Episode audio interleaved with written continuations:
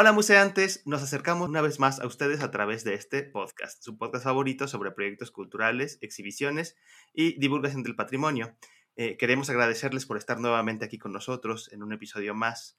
Hoy no vamos a hablar de un museo en particular, sino sobre un aspecto que todos los museos tienen en común. Este episodio nos es muy grato, ya que tenemos mucho tiempo, casi desde que iniciamos el podcast, hablando de realizarlo y por uno u otro motivo no lo habíamos podido hacer.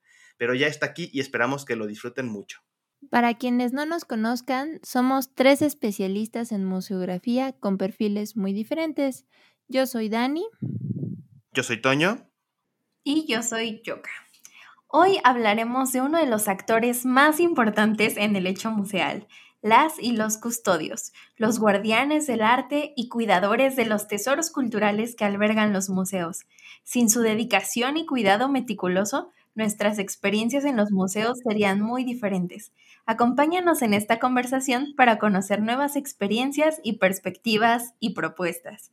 Te recordamos que al final de este episodio, nuestra invitada nos dará las tres de Museantes, sus tres recomendaciones para esta semana. Comenzamos. Museantes Podcast. Para la conversación de hoy nos acompaña Alejandra Josefina Silva Ballesteros. Ella tiene 43 años, es acuario, ama a su gatita Chloe, estudió hasta el quinto cuatrimestre de la carrera de licenciatura en Derecho Penal y ha tenido varios trabajos y un oficio. Como personal de seguridad, trabajó en el Salón de la Plástica Mexicana y en Laboratorio Arte Alameda. Ale, ¿cómo estás? Platícanos. Hola, buenas noches. Bien, bien aquí. Gracias, llegando de, trabajar. Eh, una jornada tranquila. ¿Cómo te fue hoy? Muy tranquilo. Este, no hubo mucho, mucha visita. Eh, porque es este entre semana. Los fines de semana, pues ya hay un poco más de movimiento. Pero lo que es de martes a jueves está muy tranquilo. Sí, yo creo que en casi todos los museos, como que eh, de martes a jueves es cuando, cuando hay menos eh, movimiento en los museos, ¿no? Sí, claro, sí es más, más tranquilo. Son días más relajados, la gente espera normalmente a los fines de semana para, para pasear. Así es. Oye, Ale, ¿te gustaría platicarnos cómo es que llegaste a ser custodia de un museo, a ser parte del personal de seguridad? Ah, ok, este, pues mira, después de que me salí de trabajar de la fábrica de estados de cuenta bancarios, eh, andaba buscando trabajos y me llamó la atención de, del custodio. Eh, fui, pedí informes, me hicieron unos exámenes, me quedé y ya me dijeron que era para, para trabajar para el IMBAL, este, custodiando museos eh, y me gustó, la verdad me gustó porque he aprendido mucho y me gusta el ambiente. ¿Qué tipo de exámenes te hicieron, Ale? Psicomotrices, este, de confianza y psicológicos. ¿Y estaban difíciles? Este, sí, porque luego eran preguntas capciosas, o sea, la misma pregunta te la hacían como invertida y pues ahí ya venía un poco de la confusión pero obvio era la misma respuesta. Pero ya tú de la perspectiva que le dabas, ¿no? A la hora de leer, te digo que luego te invertían las preguntas y te quedabas así con, ah, caray, no, pero es que, no, pues es que está, no, es que, o sea, te confundían, pero siempre iba a ser la misma respuesta. O sea, ahí tienes que estar muy atenta a lo que leías. ¿Y de dónde sale la convocatoria de, de, este tipo de Ah, ok. Por lo regular siempre salen en periódicos, pero yo tengo un vecino y le pregunté que si donde estaba laborando estaban solicitando y él me dijo que sí.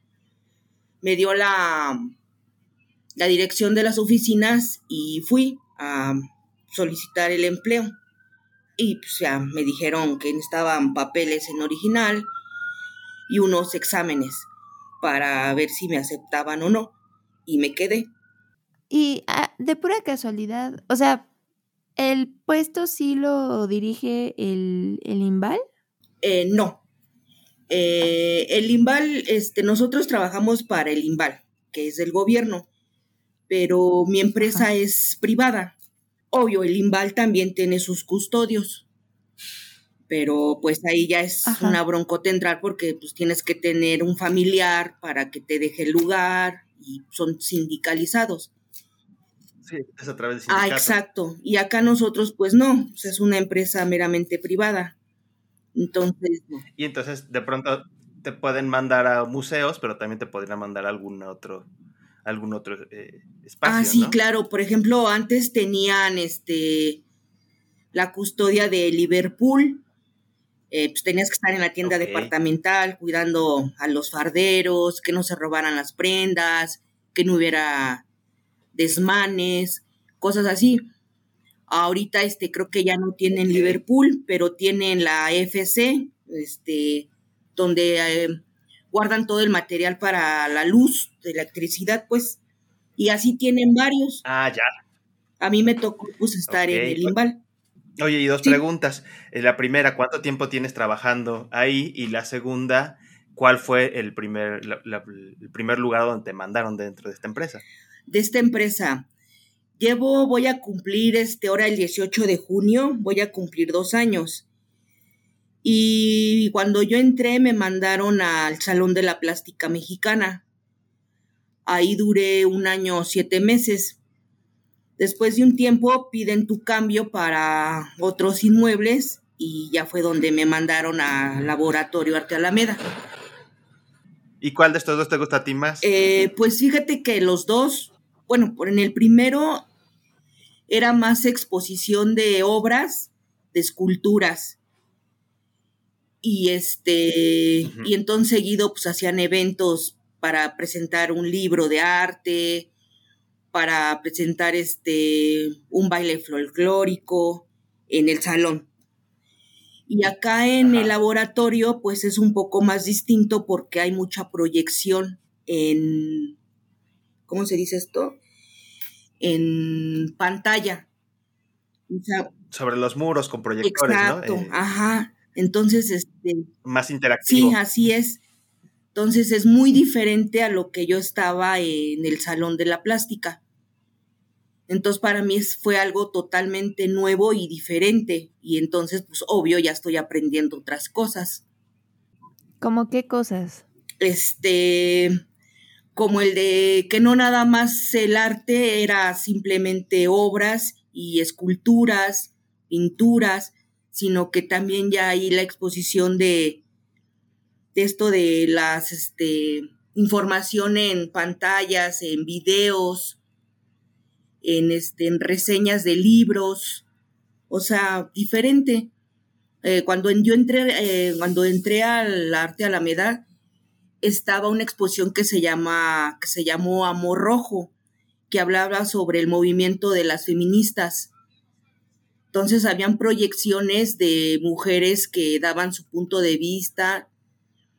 Había un artista que se llama La Bruja de Texcoco, que yo, fíjate, yo la había visto en un documental de, de este, de Home Health, que era reestructurar la casa de un famoso.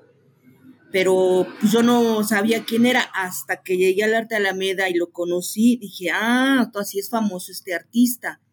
O sea, cosas así es lo que he estado aprendiendo, o sea, que no nada más es arte, este, pintura y obras, escultura, sino que también está el arte del video. Claro, y, todas las acciones que se generan alrededor de eso, ¿no? O sea, porque no va a ser lo mismo, como decías, de un, un baile folclórico a todo lo que se genera en un museo de videoarte, de, que tiene arte contemporáneo, ¿no? Así es. han de ser completamente diferentes las actividades. Ajá, totalmente diferente.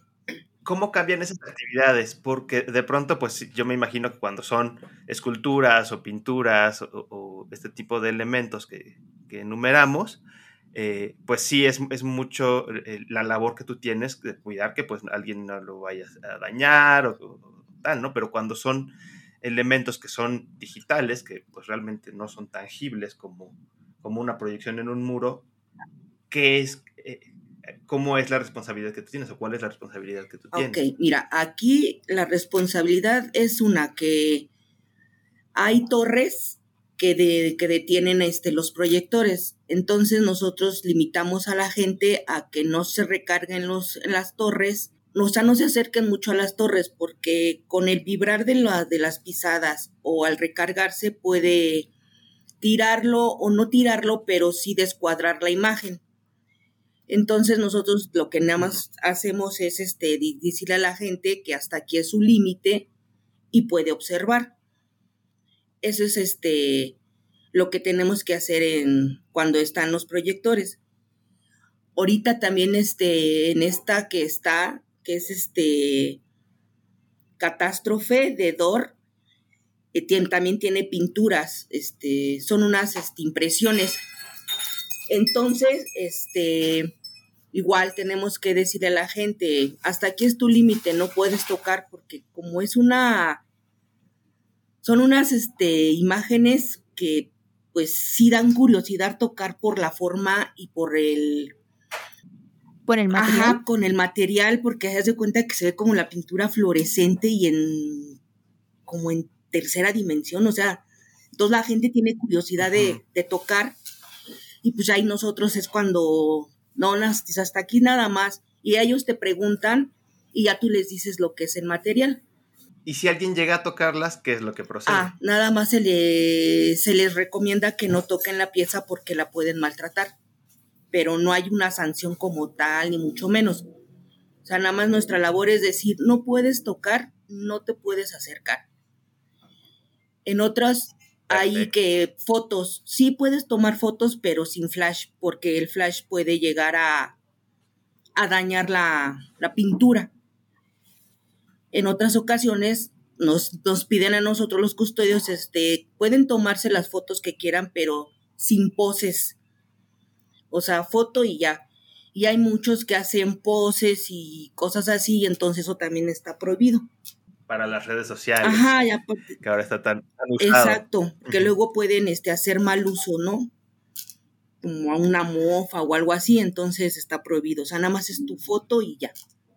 Oye, Ale, ¿y a ustedes eh, tienen como alguna junta cuando va a empezar alguna exposición donde les explican de qué trata la exposición, qué tienen que hacer, o si ustedes dan algún recorrido? ¿Cómo es ese proceso de cambio de exposición y las eh, indicaciones? Este, bueno, cuando se termina la exposición, nosotros como custodios tenemos que checar que las obras o proyectores en este caso y las, y las imágenes que hay en papel tienen que salir intactas, no se tienen por qué perder el museo se mantiene cerrado y nosotros tenemos que estar este, custodiando que no haya algún incidente.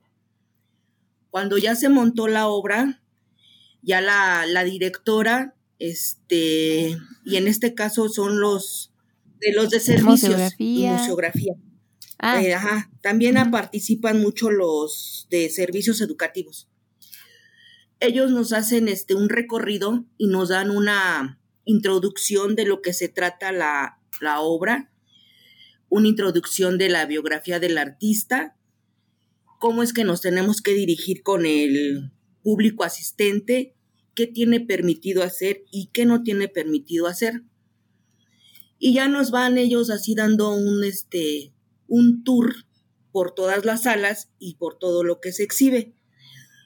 Nosotros como custodios tenemos que empaparnos un poco de lo que se exhibe para cuando la gente tenga alguna duda, pues nos pregunte y nosotros decirle y no quedarnos así como, no, pues no sé, ¿verdad? Entonces, más que nada, para eso lo hacen para que nosotros, este, si no hay alguien a la mano de, de un administrativo, pues nosotros darles pues una introducción de lo que se trata y todo eso. Por eso es importante, la directora no lo ha dicho, ¿no? Que es importante que nosotros también nos empapemos para si nos llegaran a preguntar, pues decirles.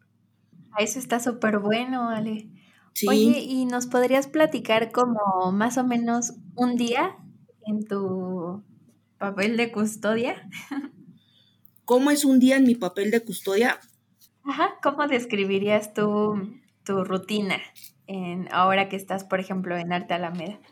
llego a mi sala, al cuarto para las nueve, eh, el laboratorio se abre a las nueve, tenemos unas sillas y podemos estar sentados, no es siempre estar parados, o sea, podemos sentarnos y esperar a que llegue la gente, llega la gente, la saludas, le invitas a pasar a la sala que estás custodiando y nada más observas que no vaya a ser este, pues sí, no una rayadura o que vaya a querer tocar o que vaya a querer este asomarse a ver más allá del límite.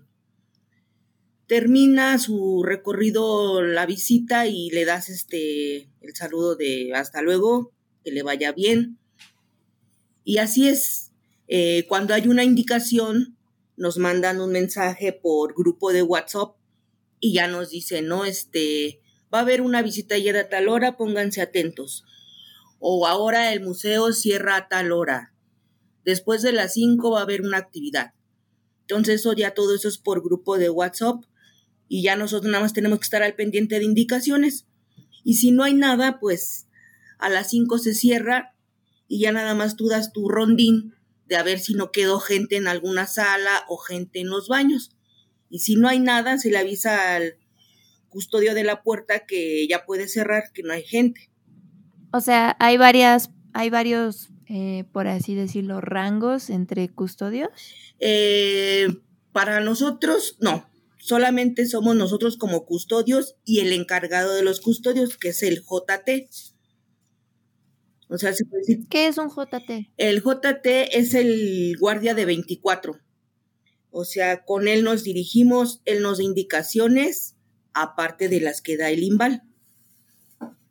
O sea, yo llego con mi mm. JT, este, me anoto en la lista, a me dice, bájate a desayunar, a tal hora comes, y ya las indicaciones que te den adentro. Y ya este, mm. cuando estamos adentro, ya el jefe de, del IMBAL nos dice este, en qué sala me va a tocar y si tengo que cubrir yo comida o algo normal. Pero nosotros, pues sí, pues sí tenemos un rango arriba, que es el JT, que es el de 24. Porque yo soy elemento de 12 horas. Ah, ok. O sea, ¿tú vas de 9 a 9? No, de 8 de la mañana a 8 ah. de la noche. Ay, son un buen de horas. Ajá, sí, sí, sí. Oye, pero a ver, eh, si el museo cierra a las 5 de la tarde, las demás horas, ¿qué sucede? Ah, pues por ejemplo, aquí nosotros ahorita corremos con suerte, porque el contador del arte Alameda nos da chance de salir a las 5 de la tarde, porque luego hay eventos que se extienden hasta las 10. Entonces nosotros, Ajá. como quien dice, pues ya le, le cubrimos sin problema esas horas porque nos deja salir a las 5. esa cambio Ajá, a cambio de, o sea, yo te dejo salir a las 5, pero tú me vas a apoyar dos horas después de las 8. Eh, cuando yo estaba en, en el salón de la plástica, pues sí eran tres horas que literal no hacías nada. O sea, sentado, viendo tu celular, no podías, este, sí, no podías hacer cosas porque tenías que estar resguardando las, las obras, el acervo. Entonces sí eran tres horas muy tediosas. Pero pues ya que pasé a otro, a otro plan de yo te dejo salir a las cinco, pero me vas a cubrir este ciertas horas. Ah, bueno. Claro. Igual si estuviéramos de ocho, pues es estar tres horas sin hacer ya nada prácticamente nada más esperar a que te den salida a las 8. Pues aún así suena pesado, son turnos bastante largos en los que pues tienes que estar muy al pendiente de obras, de, de la gente, de todo lo que sucede en el museo. Decíamos en episodios pasados que pues los custodios realmente son los que viven el museo, son quienes están ahí eh, todo el tiempo y quienes conocen muy bien el espacio y las obras, ¿no? O sea, ya se lo aprenden de memoria, yo creo. Sí, sí, pues es que estamos diario, diario, y nada más se descansa un día, que es el lunes. Un lunes donde mm, no hay nada de actividad para el limbal. Entonces, este, pues llega el martes y, es lo mismo, ¿no? O sea, es prácticamente diario, es lo mismo. Entonces, quieras o no, pues aprendes y ya te sabes, ¿no? las cosas de, de pies a cabeza. Cuando son muchos días, porque aquí las exposiciones son largas. O sea, no, no son cortitas de un mes, de 15 días, ¿no? Son de dos, tres meses. ¿Cuáles han sido los retos o, los desafíos más grandes que has tenido en, en, todos estos meses que has estado trabajando? Hasta ahorita en este, pues no, porque hasta eso las personas que entran con niños, como que sí los han sabido controlar.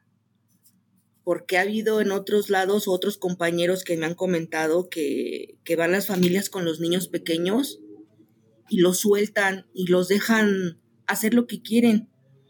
Y entonces para mí ese sería un reto que me tocara un niño así, del de, oye, por favor no toques, o oye, y pues la gente a veces se agarra la onda y a veces se molesta, ¿no? Porque tú le dices algo al niño. Pero hasta ahorita no me ha tocado nada de eso, y gracias a Dios, nada. Todo muy tranquilo. Bueno, pero no siempre son los niños nada más, digo, los niños pues a lo mejor a cierta edad todavía no eh, pues reconocen ese tipo de límites ante una obra de arte, ¿no? Pero luego hay personas que ven el límite, ven la rayita que se pone a veces en el piso de por favor no te acerques más y pues aún así se acercan o incluso tocan, ¿no? Ya adultos pues sobre, sobrepasan esos límites que el custodio o el guardia de seguridad pues es el indicado para señalar que está cometiendo un error y aún así se ponen en mal plan, ¿no? Es como de, ay, es que me, está molestando el custodio, pero pues realmente quien, quien rompió la regla claro. fue esta persona. ¿no? Sí, claro. Yo creo que, que pues también hay que considerar esa parte de, de que un museo o, o tiene reglas o tiene un, un, un propósito de conservación de las piezas, ¿no? Por ejemplo, eh, museos como el Museo Nacional de Antropología o el MUNAL o eh, aquellos museos que tienen colecciones muy específicas, pues sí tienen ciertas reglas para poder conservar el patrimonio que están resguardando. Y pues a veces incluso pues cualquiera puede cometer ese error, ¿no? De, acercarse un poco más a las piezas. Nosotros comentábamos hace unos episodios que fuimos a algunos museos, al Amparo, por ejemplo, o, al Barroco, ¿no? Al Museo Internacional del Barroco, en el que, pues sí, lamentablemente se nos acercaron custodios a decirnos, por favor, no se acerque más, pero fue porque nosotros transgredimos ese, ese, ese límite. Ah, así es, sí, o sea, también ha tocado gente grande que hace eso, que, que cruza el límite. Pero, o sea, una experiencia desagradable con la persona adulta, pues no, no la he tenido, o sea, te digo, yo ya le veo las, como quien dicen, las negras intenciones y antes de que se acerque más, pues yo ya llego yo a decirle, disculpe, este, no puede tocar la, la obra, no puede acercarse demasiado. Y es ahí cuando me preguntan, es que tengo duda, ¿es papel o es tela? No, pues es papel. Ah, ok, muchas gracias. Y ya este, empiezan a revisar y este, ya le toman la foto.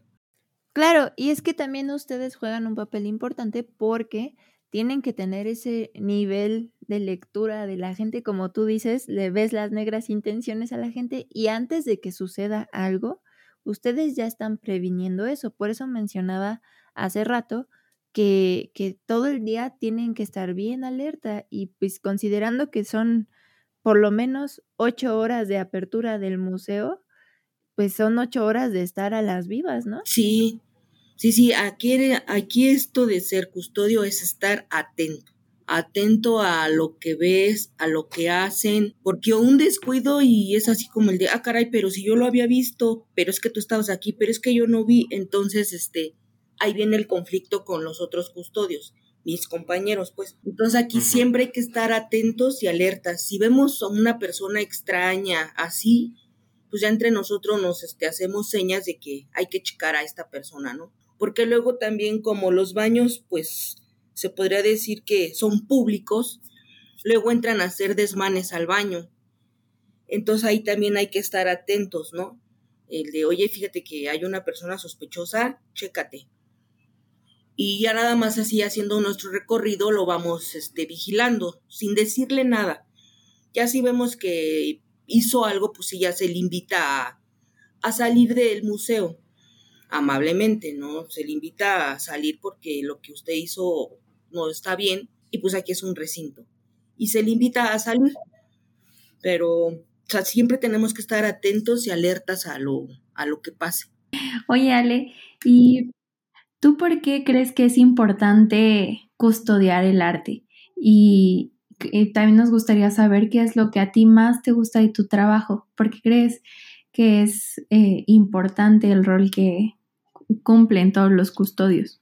Me, me gusta el trabajo de custodio porque cuido obras, cuido el arte. Eh, me gusta porque aprendo, o sea, como te vuelvo a repetir, yo pensé que pues nada más era pinturas y esculturas. O sea, ya me di cuenta que hay otras cosas que son arte. Entonces todo eso me, me llamó mucho la atención y me gustó porque voy conociendo, descubriendo. Ale, si tú hicieras una exposición e invitaras a los custodios que has conocido, ¿sobre qué sería una exposición? Sí, pues si haría una exposición sería de de los valores como seres humanos, de cómo comportarnos con la sociedad y el saber cómo, cómo tratarnos entre nosotros. Porque no porque tú seas de, o sea, un custodio, eh, un ejemplo, ¿no? El que está arriba de ti, que es el JT, pues te trate mal porque ya ha llegado el caso de que hay unos JT que son este, ¿cómo te diré? Muy groseros con nosotros. Ajá. Entonces, este, se pierden muchos valores culturales, o sea, no culturales, perdón, este. Sociales. Ajá, los valores, ¿no? De la ética, de la moral, el de, o sea, yo soy más que tú y yo sé más que tú y, o sea, muchas experiencias feas. Y así como es el JT, hay, hay así custodios de 12 horas, ¿no? Que se sienten superiores a ti y te tratan mal y te gritan y te humillan. Entonces yo haría una exposición acerca de eso, ¿no? De que todos somos iguales, nos debemos de tratar por igual. Ni tú eres más que yo, ni yo que tú. Directo al Museo de Memoria y Tolerancia Directito nos vamos para allá con tu exposición. Te convertirás en curadora. Yo creo que también hace falta un poco de eso. Y además, sí. Mm, o sea, yo estaba pensando, creía que me ibas a decir así, no, pues de, de objetos raros o de algún artista en específico y wow, saliste con un concepto que es duro, es duro y es, es este difícil de plantear a nivel curatorial, ¿no? Pero, sí, Ale, que se arme, que se arme. Finalmente sí es un tema bastante denso que sí deben hacerse exposiciones acerca de ello. Digo, en este caso es muy particular hacia eh, la parte de, los custodios, ¿no? Pero creo que a nivel sociedad es algo que se replica mucho y que no, es ah, correcto y que tenemos que como seres humanos pues entender justamente que, estamos oh. en el mismo escalón todos, ¿no? Sí, sí, súper sí. Este, sí, o sea, como digo yo, les digo, yo he trabajado en un sinfín de lugares y en todos los trabajos es lo mismo, es el mismo trato. Entonces yo digo, bueno, pues que en su casa no les enseñaron modales, no les enseñaron a respetar al, al prójimo. O sea, ¿por qué tratan así a la gente? Y eso es una constante que siempre he traído ¿eh? en todos los trabajos, que siempre hay uno que se siente más que el otro y te humillan y te denigran y oye, ¿qué onda, no? Nada más hay que sobrellevar a esa gente. Exactamente. Pero sí es un tema que pues hay que corregirlo, porque sí está cañón. Como sociedad en general. Así es. Y en el caso de los museos, eh, ¿qué, le, ¿qué le aconsejarías, aconsejarías? ¿Cuáles son las recomendaciones que tú le, le darías a la gente para que puedan disfrutar bien de una exposición sin afectar a las obras? Porque vaya, ese es tu, tu papel, ¿no? Proteger. Sí, pues de entrada, ahí se va a oír muy tosco lo que voy a decir, ¿no? Pero de entrada que se detengan a leer la reseña o el intro de lo que se trata la exposición. Leer las cédulas que, que hay, porque luego la gente nada más entra y empieza a observar y no le entiende. Y entonces entra, admira y se va y como que no le entendieron a, a la obra o lo que se está exponiendo. Entonces yo le recomiendo a los visitantes que cuando vayan a cualquier exposición siempre lean este el intro o la reseña de qué es lo que se va a tratar, qué es lo que van a ver. Y posteriormente, este, pues igual, ¿no? Eh, hacer caso a, a las líneas de límite y a y a los señalamientos que hay, porque luego en museos hay señalamientos, este, aunque uno no te diga, pero ahí están los señalamientos. Es lo que les recomiendo, que más que nada que lean, para que le puedan entender y no se vayan confundidos o, o así como el de, pero ¿qué vimos? Nada más vimos puro video. ¿Me explico? Porque ahora en esta exposición que tenemos, pues tienes que leer para que le puedas entender. Y mucha gente no lee. Entonces aún se acerca con nosotros y ya nos pregunta y a nosotros pues le decimos, ah, mira, se trata de esto, así, así, esto es así, esto es así, ah, ok, gracias. Y ya ven y se van, pero no es lo mismo a que yo les explique, a que ellos lean. Ay, a mí sí me gusta preguntarle a los custodios porque me gusta que me lo platiquen desde su perspectiva, la verdad. Ah, sí. A mí me gusta platicar con los custodios. ah. Sí, fíjate que ah, yo he tenido ese tipo de experiencias, que va la gente y me pregunta y yo ya les digo y, y puchín, ya me quedé ahí a platicar media hora, 20 minutos. Y luego ni cómo decirle, ya córtale, mi chavo, porque pues nada más andan vigilando, ¿no? El de que tanto hablas. Sí, pero, pero fíjate que aquí en esta, en este laboratorio, o sea, no se, no se molestan, al contrario, te dicen muchas gracias, interactúas con la visita.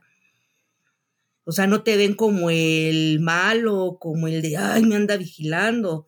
O sea, no, porque interactúas con la gente, porque la gente te pregunta y tú dices, ah, no, pues sí, y en otros lados, o sea, es así el de si te preguntan, tú callado, tú no sabes, tú no digas. ¿A poco sí? O sea. Sí, depende del museo. Sí, depende del museo. O sea, es que dicen, es que tú no hables, tú no opines, tú no digas. ¿De verdad? Y yo, ah, ok. Sí. Ah, sí, de verdad. Yo me acuerdo mucho en el Museo de Antropología, pues yo me hice muy amigo de una custodia que estaba ahí. Y de repente estábamos platicando y me decía, bueno, pero es que ya, ya me voy porque si no, ahorita me van a regañar porque, porque ya llevo mucho rato aquí. y pues sí, sí platicábamos mucho, pero sí, sí, estaba ella como, como al pendiente de que no fueran a, a llamarle la atención. Yo digo que los, los, los custodios tienen un gran potencial para ser mediadores porque, como decía hace rato, siempre están ahí con las obras, conviven con las obras, conocen a lo que se vive adentro del museo, eh, es decir, el, conocen al personal, han visto el proceso en la mayoría de los casos de los montajes y todo eso que ustedes guardan dentro de su memoria es muy valioso compartirlo también. Cuando estaba yo ahí también en Arte Alameda, pues platicaba mucho con, con los custodios y había gente que trabajó ahí más de 20 años, ¿no? Y, y todos ellos, o sea, se acordaban de los artistas, ¿no? Que, que el artista que ya es súper famoso me regaló tal cosa, o sea, todo eso es algo que se debe de valorar también, que, que son, son como grandes archivos ustedes de todo lo que pasa a todas horas en el museo. Que si las reacciones de la gente ante las obras también son importantes. ¿Y quiénes se dan cuenta de estas reacciones? Pues ustedes. Sí, nosotros nos damos cuenta de pues, prácticamente de todo porque pues es como nuestra segunda casa. O sea, estamos este, atentos a lo que hay, a lo que viene, a lo que fue. Y pues sí, todo se te queda aquí en la, en la memoria, ¿no? Sí, muchos, muchas cosas se quedan en la memoria. Claro que sí. Oye, ¿y cómo te percibes tú como parte del equipo del museo? Pues me siento bien, me siento a gusto. Eh, te digo que aquí sí nos dejan interactuar con la gente. Este, o sea, me siento bien, me siento a gusto. Platico con la directora, con los museógrafos, con los de servicios educativos, este, comentan los proyectos que vienen, lo que tenemos que hacer, o sea, hay mucha comunicación. Y eso es algo padre porque igual en otros museos, o sea, te tienen al límite, o sea, nada más tu trabajo es custodiar y ya. Y acá no, acá sí te permiten interactuar. Entonces acá sí me siento muy a gusto. Oye, y una pregunta más. Eh, fuera de tu rol de custodio, como, como persona fuera de, de, los museos, eh, de trabajo en el museo, ¿tienes algún museo que te guste mucho? Este, me gusta mucho el de antropología. ¿Por qué te gusta? Sí, porque yo, porque me gusta, porque yo antes de escoger la carrera de derecho, que no terminé, obvio, yo quería estudiar este arqueología. O sea, a mí me fascinaba. Yo también, yo también quería ser arqueóloga. Pero pues mis papás me dijeron que no, que era una carrera que no era costeable, bla, bla, bla, bla, bla, bla. Y dije, bueno, pues ya me frustré y estudié leyes, pero pues tampoco no, no terminé. Pero sí, ese era el que me gustaba, antropología y Es muy bonito museo. ¿Y te gustaría, te gustaría llegar a trabajar ahí? Este, como custodio, no. Ya me gustaría trabajar, pero así como para, pues sí, para estar más metida en la historia de ahí, ¿no? Que me dejaran, no sé, revisar, limpiar, meterme a los archivos, o sea, cosas. Ya tener una interacción más directa con las obras, bueno, con las piezas que, se exhiben. Sí, es una colección muy padre de ese museo. ah, sí. bueno, Ale, muchas gracias por habernos platicado eh, tantas cosas sobre tu perspectiva, sobre qué es custodiar en, el, en un museo, eh, cómo ha sido tu trabajo, cuál es tu rutina.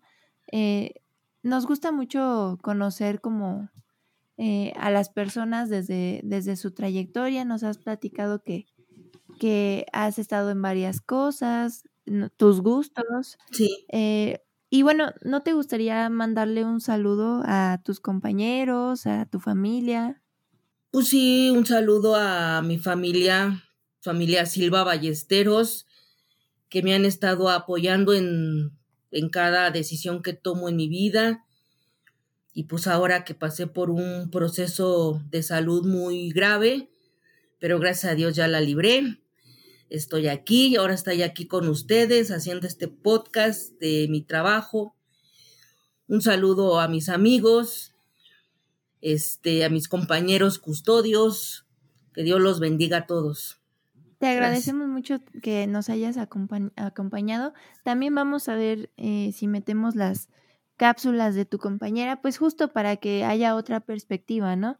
No le digas lo que, no, lo que dijiste para que, para que ella nos dé su opinión, ¿va? Que sea como diferente. Ah, sí, claro. Sí, no te preocupes. y es. Esto queda entre nosotros. y nuestros museantes, escuchas. Mi nombre es Ana, tengo 35 años. Eh, Me gusta cocinar, me gusta salir a caminar, me gusta observar, me gusta platicar con la gente.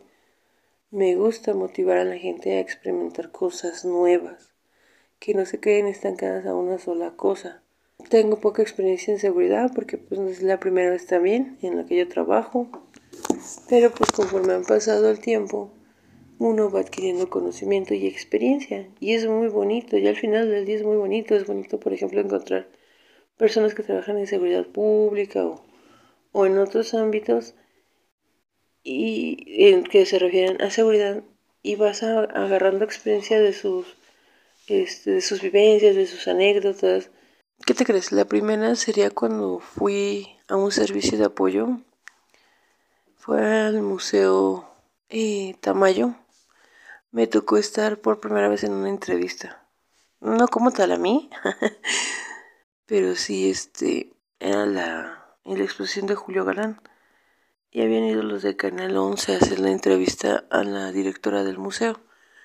Entonces, muy amable la señora, este, agarra y me dice, de favor nada más, este, que el visitante no hable mientras estamos en la entrevista, pueden pasar, estar en la, en la entrevista nada más, que guarden silencio, ¿no? Para que no se escuchen sus voces. Pero sí, muy, muy amable, muy, para ser mi primera vez, muy amable, muy, muy este, consciente y aparte pues consciente con el visitante. Eso me gustó mucho. ¿Qué experiencia necesitamos para trabajar en el museo? Pues vaya, en mi caso pues no tengo mucha experiencia, la que he aprendido es conforme van pasando los días, los meses, el tiempo, experiencia con los compañeros, experiencia con malas situaciones, como tal nada más te dan las indicaciones, ¿no? Generales. Es esto, es aquello, es aquí, es allá. Son muchas cosas. Pero pues como tal así, la experiencia la vas adquiriendo día a día conforme van pasando los servicios. Hay servicios, por ejemplo, aquí en el museo son tranquilos. O sea, no pasa de que es no tocar, no gritar, no hablar por teléfono, pero por ejemplo en otros servicios pues es tener un poco más de control. ¿Cuáles son mis responsabilidades? Bueno, como tal nos manejan consignas, ¿no? La primera es salvaguardar el inmueble, las obras y a las personas, ¿no? Esa es nuestra responsabilidad. ¿Como cuáles? Como por decir, decirle al visitante de un tono eh, ameno, agradable, amistoso, por favor no toque, por favor no cruce el delimitante. En cuidar el inmueble quiere decir que debemos evitar que vandalicen, ¿no? que lo rayen, que estén con la uña rascándole, no ensucien, estén comiendo.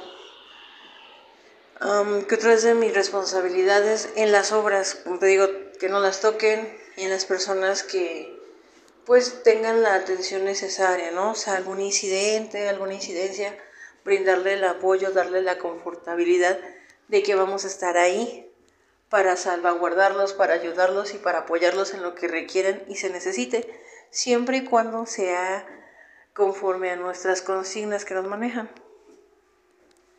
es la mayor satisfacción que he tenido trabajando en un museo? Pues yo creo que aprender, conocer y aprendiendo a, a, montar, porque es algo nuevo. Imagínate, trabajé en el mural Diego Rivera y los el chico que estaba ahí como de museografía me estaba diciendo, ah, no, pues el mural tiene tal este, manera de limpiarlo, los cuadros, las fotografías, es esto, es aquello, porque no se pueden tocar las obras, a lo mejor hay obras que tienen réplicas. Bueno, ¿qué les parece si pasamos a la sección de las tres de museantes? Las tres de museantes.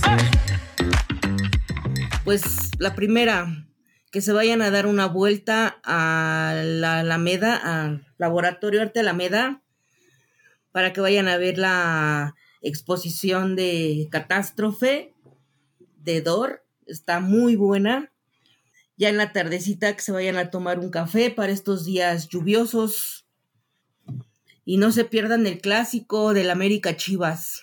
Muy buenas recomendaciones, Ale, muchas gracias. Y a Chloe también, creo que ahí la, la llegamos a escuchar en algunas partes. Estas fueron las tres de Museantes.